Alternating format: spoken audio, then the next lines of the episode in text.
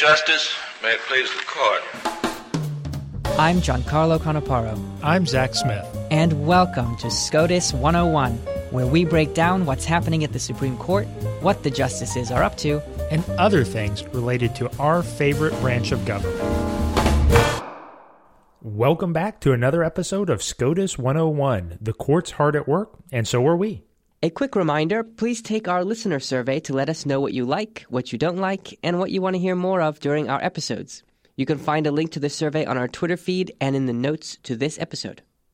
We'll start off the show this week with some good news. Justice Clarence Thomas was released from the hospital and is back participating in oral arguments, albeit remotely for now.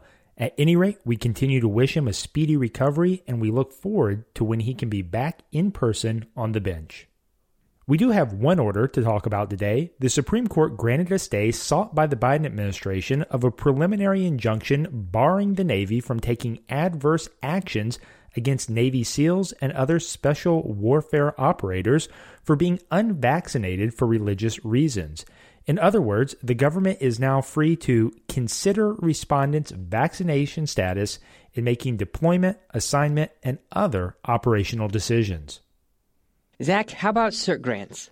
Yeah, there were three new cert grants this week. Uh, the justices agreed to hear Cruz v. Arizona, a case involving a death row inmate, and they also agreed to hear Andy Warhol Foundation Inc. v. Goldsmith, which is an important and interesting copyright case.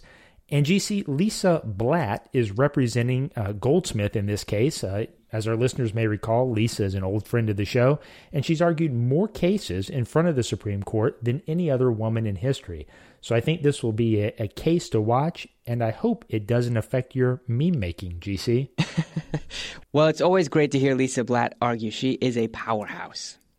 And last up, a case I'm very excited about. The justices agreed to hear National Pork Producers versus Ross, which involves a fascinating issue about whether a California law that forbids the sale of pork if the pigs aren't grown according to state standards violates the Dormant Commerce Clause. Now, the Dormant Commerce Clause is a doctrine derived from Congress's power over interstate commerce that says states are not allowed to unduly burden interstate commerce. Now, the line from pigs on farms to pork on store shelves is not straight. It's more like a web, the practical effect of which is that most pig farmers, no matter where they are in the country, will have to comply with California's regulations to stay in business. So the case attracted a lot of immediate attention a while ago because the law is likely to raise the prices of bacon substantially. And so, you heard it here first. I have dubbed the case the bacon case. Well, you heard it here first, folks. I don't like the tone of uh, derisive sarcasm in your voice there, Zach. N- no derisive sarcasm, GC. I just you heard it here first. Uh, but I will say, I, in your defense, GC, anything that raises the price of bacon, I'm firmly uh, opposed to. oh, agreed. Now, on to oral arguments. Uh, we'll briefly mention two. Zach, you want to start with Ledure? Yeah, I will. Uh, this one is Ledure v. Union Pacific Railroad. The issue is whether a train that makes a temporary stop in a rail yard as part of its unitary journey in interstate commerce is, quote, in use on a railroad's line and thus subject to the Locomotive Inspection Act. It sounds boring, right? Uh, apologies to our train aficionados out there. Nothing like Palsgraf and fireworks and proximate cause. Yes, yes, of course. But the reason I mention this case is that there is a fascinating moment from oral arguments that's been making the rounds on Twitter for the past few days. Uh, Justice Breyer invoked the little engine that could and had a, a fascinating exchange, as I think only really he can, uh, with counsel about the little engine that could. Uh, we'll play that clip for you now. When I was a child, there was a book called The Little Engine That Could. And, uh, this engine uh, uh, got to a hill, uh, and it goes up the hill, and suddenly it stops because it can't go further, but it thinks, I think I can, I think I can, I think I can, and eventually it does. Okay? Now, let's take the period, I think I can. Uh, there it is, not moving. And uh, on your view, here it is. Uh, you say uh, on page 1516, is moving under its own power in active service. Uh-uh. Yes. Not the little engine that could, not during those periods. He was saying, I think I can, I think I can. So, do you really mean? I mean, that's the same as the lunch question, really. It's just. Uh, uh, no, I think I actually think that it's quite different, Justice Breyer. FRA's own definition of, uh, of a, a active locomotive movement, not a dead movement, is the application of tractive power. The little engine that could is applying tractive power, even if it's having a hard time applying getting tractive power. You mean it's engines turning? You know, GC, I don't think we'll get those types of questions and exchanges once Justice Breyer leaves the court. No, no, we won't. Well, I also wanted to briefly mention Torres versus Texas Department of Public Safety. This is actually a, a, really interesting case in some respects. It involves the question of whether Congress can abrogate a state's sovereign immunity under its Article 1 war powers. That is interesting. Uh, what about opinions, GC? Well, we have just one this week. It's Badgerow versus Walters. This was an 8 to 1 decision by Justice Kagan that considered when federal courts have jurisdiction to grant arbitration petitions. Now, the Federal Arbitration Act allows federal courts to grant various arbitration petitions to enforce arbitration, to grant, to vacate, or uh, confirm an arbitral award, uh, and these are all found in various sections of the Act. Now, the authorization to grant relief that the Act gives federal courts doesn't itself create federal jurisdiction. That either exists or doesn't independently. One of the sections of the Act, Section 4, instructs courts to look at the underlying dispute to see if that dispute would create jurisdiction. But other provisions don't include that instruction. The court held here that where the instruction is missing from the text, courts can only look at the petition itself to see if it has jurisdiction. Justice Breyer dissented, and here we get such a great view of that old, almost anachronistic approach to judging that characterized the more activist judiciary of the past. He said that judges should not, quote, simply look at a statute's literal words, but also at the statute's purposes and the likely consequences of our interpretation. In his view, the majority's adherence to the text created complexity and frustrated what he thought were the overarching purposes of the Act. So he would have essentially rewritten all the sections uh, that did not include the look through language to include it. Well, we can only hope uh, that that is indeed an anachronistic view and that approach to judging uh, will be a thing of the past. Agreed. Now, moving into our interview for this week, we are joined by a longtime friend of the show who happens to be, in addition to the king of the amicus brief, an expert in the confirmation process, which is very good because we ask him a bunch of questions about Judge Jackson's confirmation hearings. We're pleased to be joined today by Ilya Shapiro, the author of Supreme Disorder and the senior lecturer and executive director of the Georgetown Center for the Constitution. Ilya, welcome to the show. Good to be on, and I, I should clarify I'm on leave from that Georgetown position, the continuing purgatory, the investigation into my uh, poorly phrased tweet, as it were, and there's really not much more to report, but hopefully I'll be reinstated soon. Well, we're very glad you were able to join us today, and we did want to take uh, take our time together today to talk a little bit about last week's confirmation hearings uh, to get your thoughts and see how you think they went, where you think we're headed, uh, and just get your take on the, the process overall. Well, um, it was largely much ado about nothing. Um, the hearings have long become kabuki theater. That is, everyone goes through their assigned roles. The senators of the party of the president ask uh, softball questions, trying to make the nominee look uh, nice and smart. The opposing senators uh, try to ask uh, tough questions to score political points, and most importantly, have uh, B-roll for their next reelection campaign or their bid for president. Uh, in, in this, in many cases, uh, and the nominee tries to talk a lot without saying very much at all. Uh, which is why in my book, Supreme Disorder, I ultimately conclude that the hearings do more damage to our public discourse, kind of there's more muck thrown around than any benefit in terms of learning anything about the nominee or the process about how the Supreme Court decides cases. But I think we're, we're stuck with these hearings uh, regardless. And, and uh, last week's hearings for, for KBJ, for, for Judge Jackson, um, kind of followed a, a, a trend. Uh, I don't think we learned that much about either her judicial philosophy or or anything else, and I don't think anybody, any senator's mind was changed about whether they're going to vote for or against her, given the Democrats' control of the Senate, slim as it is, you know, 50 50 with, uh, with uh, Vice President Harris ready to break a tie. She will be confirmed uh, very narrowly, but it's going to be one of those very narrow margins, I think, uh, as we've now gotten used to. On the topic of her judicial philosophy, uh, several senators tried to pin her down. In the past, of course, she said she doesn't really have one. This time, she said she has a methodology, and then she sort of gave a few pans to uh, original public meaning. What did you make of all of that? Did we get any glimpse of a real judicial philosophy?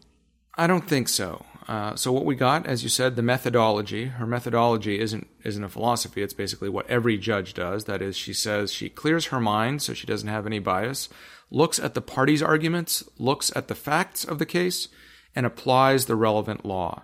I mean, that's that is not a philosophy. That that is uh, what what the a, a, very basic definition of what any judge in any circumstance does. Um, the, the, the, greatest that she said about philosophy was that uh, originalism, original public meaning, uh, is the dominant method now. She she name checked Justice Scalia and said that this is has to be considered. Of course, there are other tools uh, in her toolkit, and um, it's interesting that she felt the need to state uh, so centrally uh, originalism as uh, a prime method of, of constitutional interpretation. Uh, I guess that means that this is the norm now. This is what people have come to expect. That's an important thing to set out. But I don't think it says anything about how she will eventually decide cases uh, where the text uh, uh doesn't dictate explicitly uh, how a judge is supposed to rule. Ilya, what do you make of the questioning surrounding her record as a federal district court judge in sentencing uh, child pornography offenders? What do you think about that line of questioning? I think there was um, too much made of it. That is, um, for example, uh, enhancements for using computers was was part of this. But it turns out these days, of course, everybody uses computers. It's not like we have uh, child porn uh, uh convictions where people are using mail order and, and hard copies, and, and that's exceedingly rare. And so, um, something that is standard shouldn't really be an enhancement. And so, it's it's uh, normal uh, in in all prosecutions these days to to do what she does uh, with that. It could be the case that she was somewhat lenient in certain types of cases.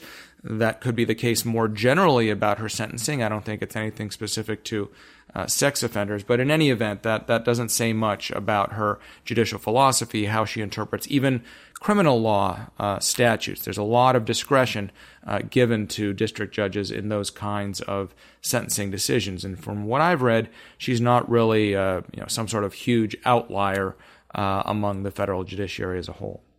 Were there any lines of questioning from senators that rose above the kabuki theater and actually got information that you think was uh, really useful or interesting?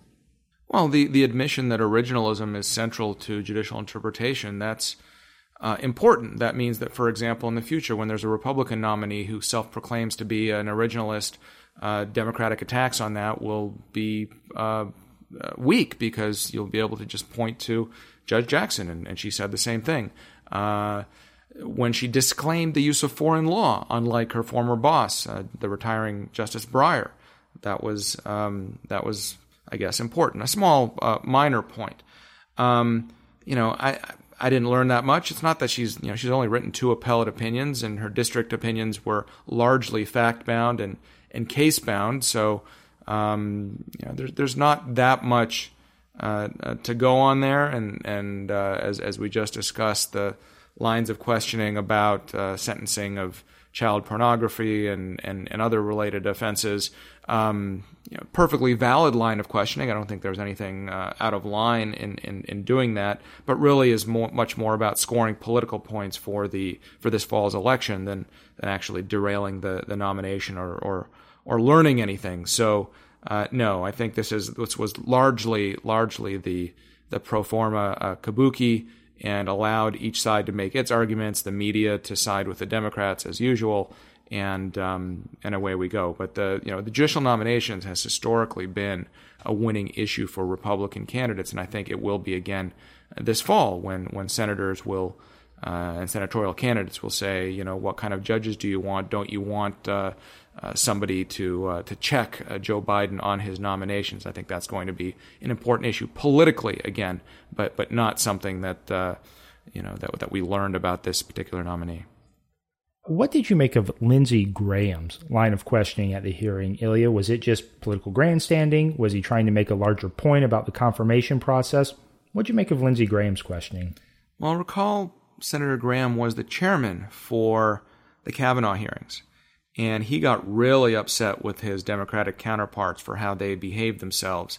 And so a large part of his, um, not even questioning, but commentary during his time uh, was to show that kind of double standard. He also went in a little bit about um, he's a he's a he's an Air Force JAG and uh, was a defense uh, side a JAG for a while as well, and so said that he had no problem with.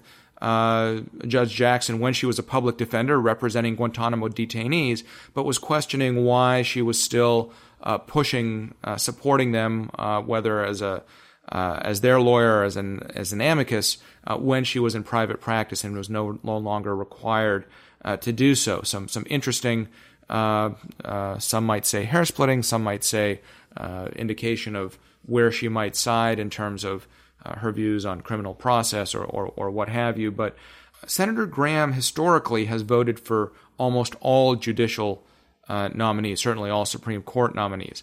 This might be the first time since he joined the Senate that he'll vote no, but I think he would be vote 53. That is, if it goes beyond Collins and Murkowski on the Republican side voting yes, uh, Graham would be the 53rd. And if he's a no, then that, that shows clearly that really, um, you know, the, the norm has, uh, on the Republican side, has, has broken further, uh, and they're going to match the Democrats for uh, just a party line opposition.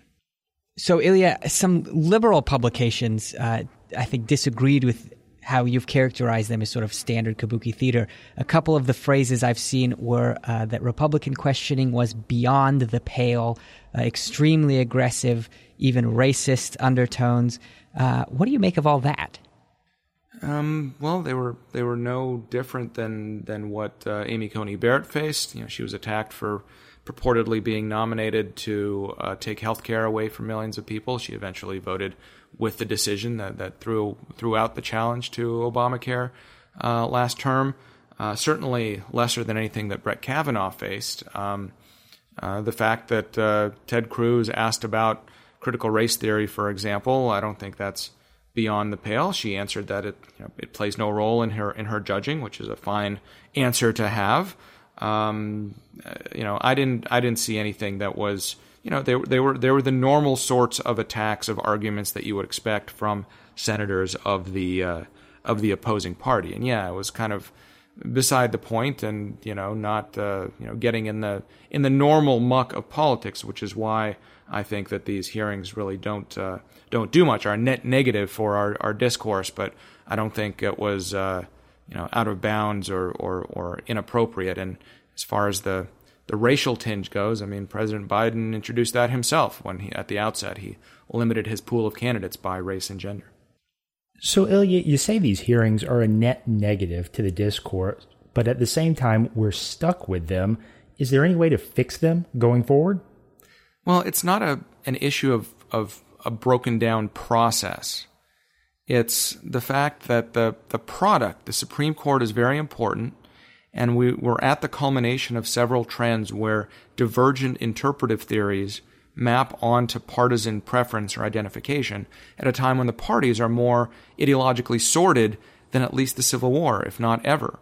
And so you're always going to get these tremendously politically fraught uh, set pieces when you have uh, one uh, of these nine seats, these precious, powerful seats, come vacant. There, there's no way to have an uncontroversial nominee, and you know, changing the rules of the questioning, or you know, having uh, uh, counsel ask questions rather than senators, or you know, fixing in Senate rules the number of days after a nomination where there have to be hearings, and the number of days after that that there's a vote. That's not going to change that uh, dynamic.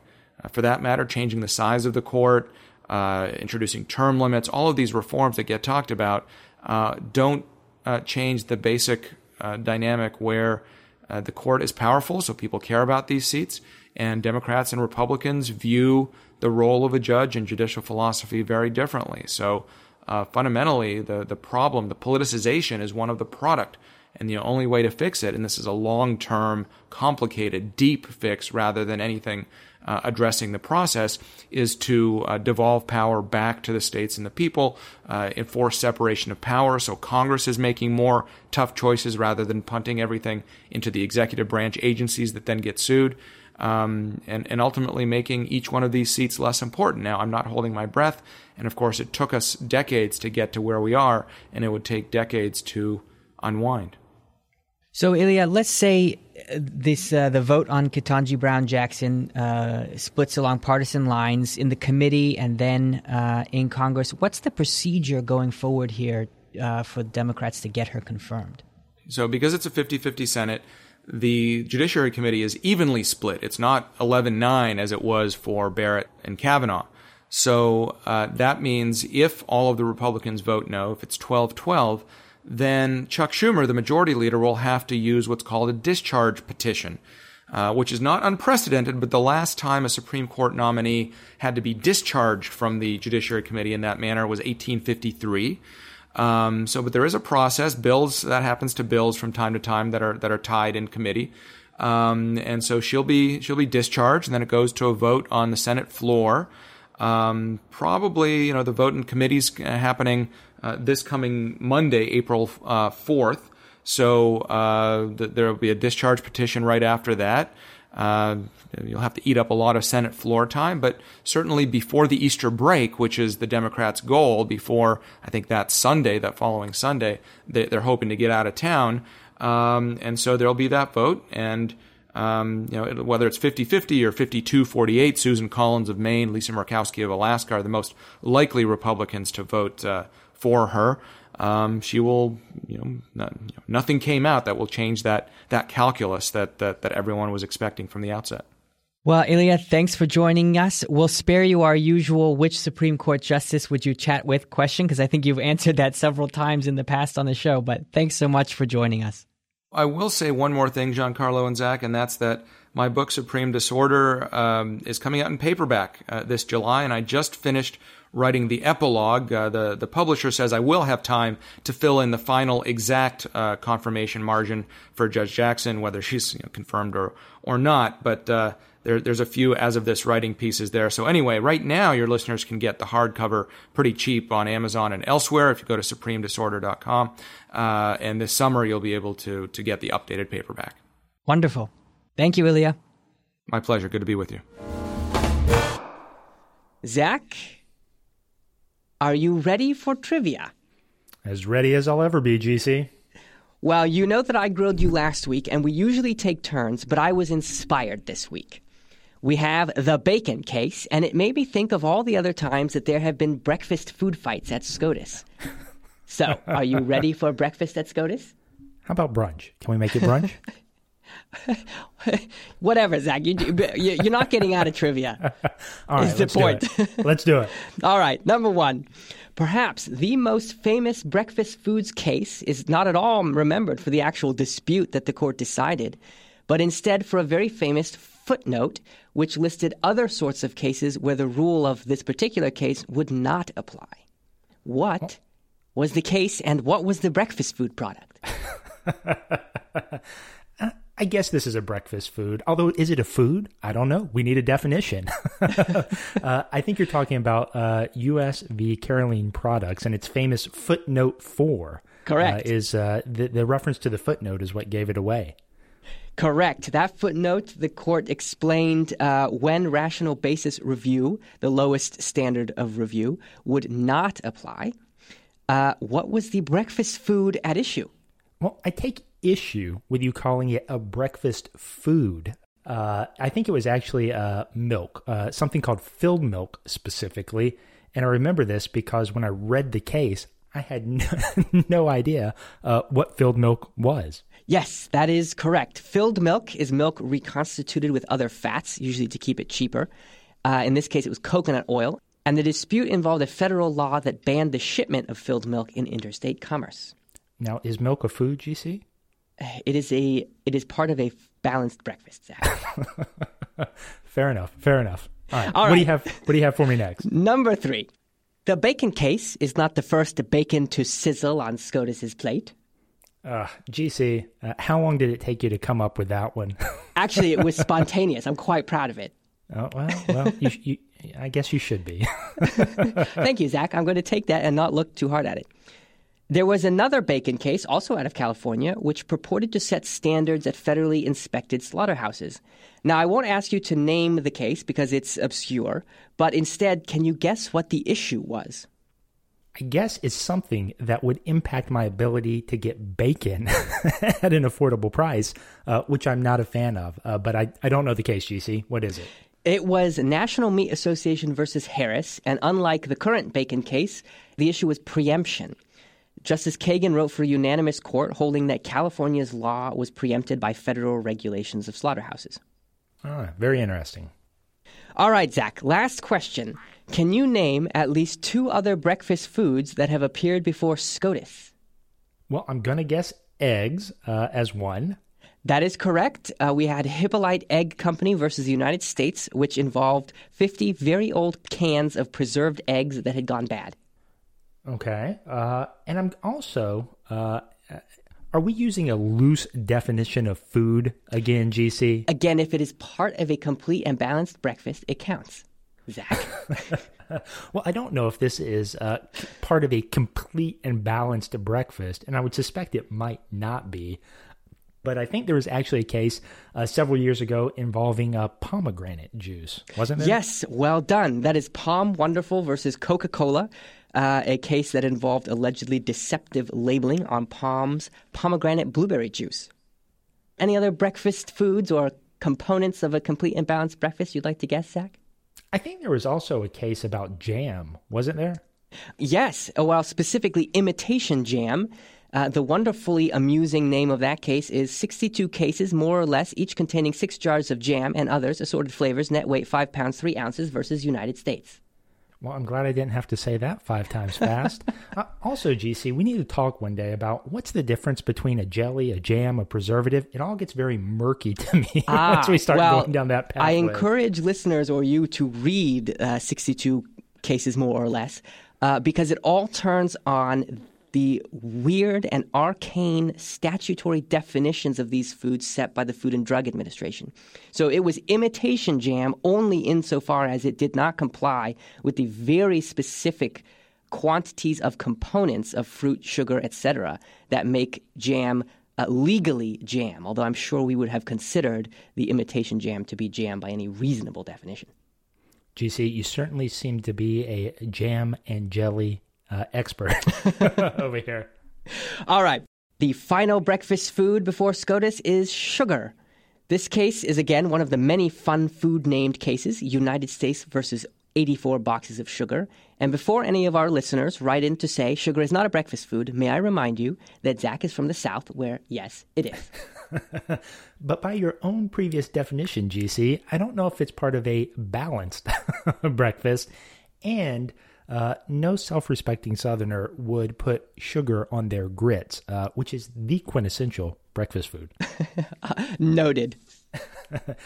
well, that's it for today. Thanks to everyone for listening to SCOTUS 101. Please be sure to subscribe on Spotify, Apple Podcast, or wherever else you listen. And as always, we'd appreciate if you left us a five star rating.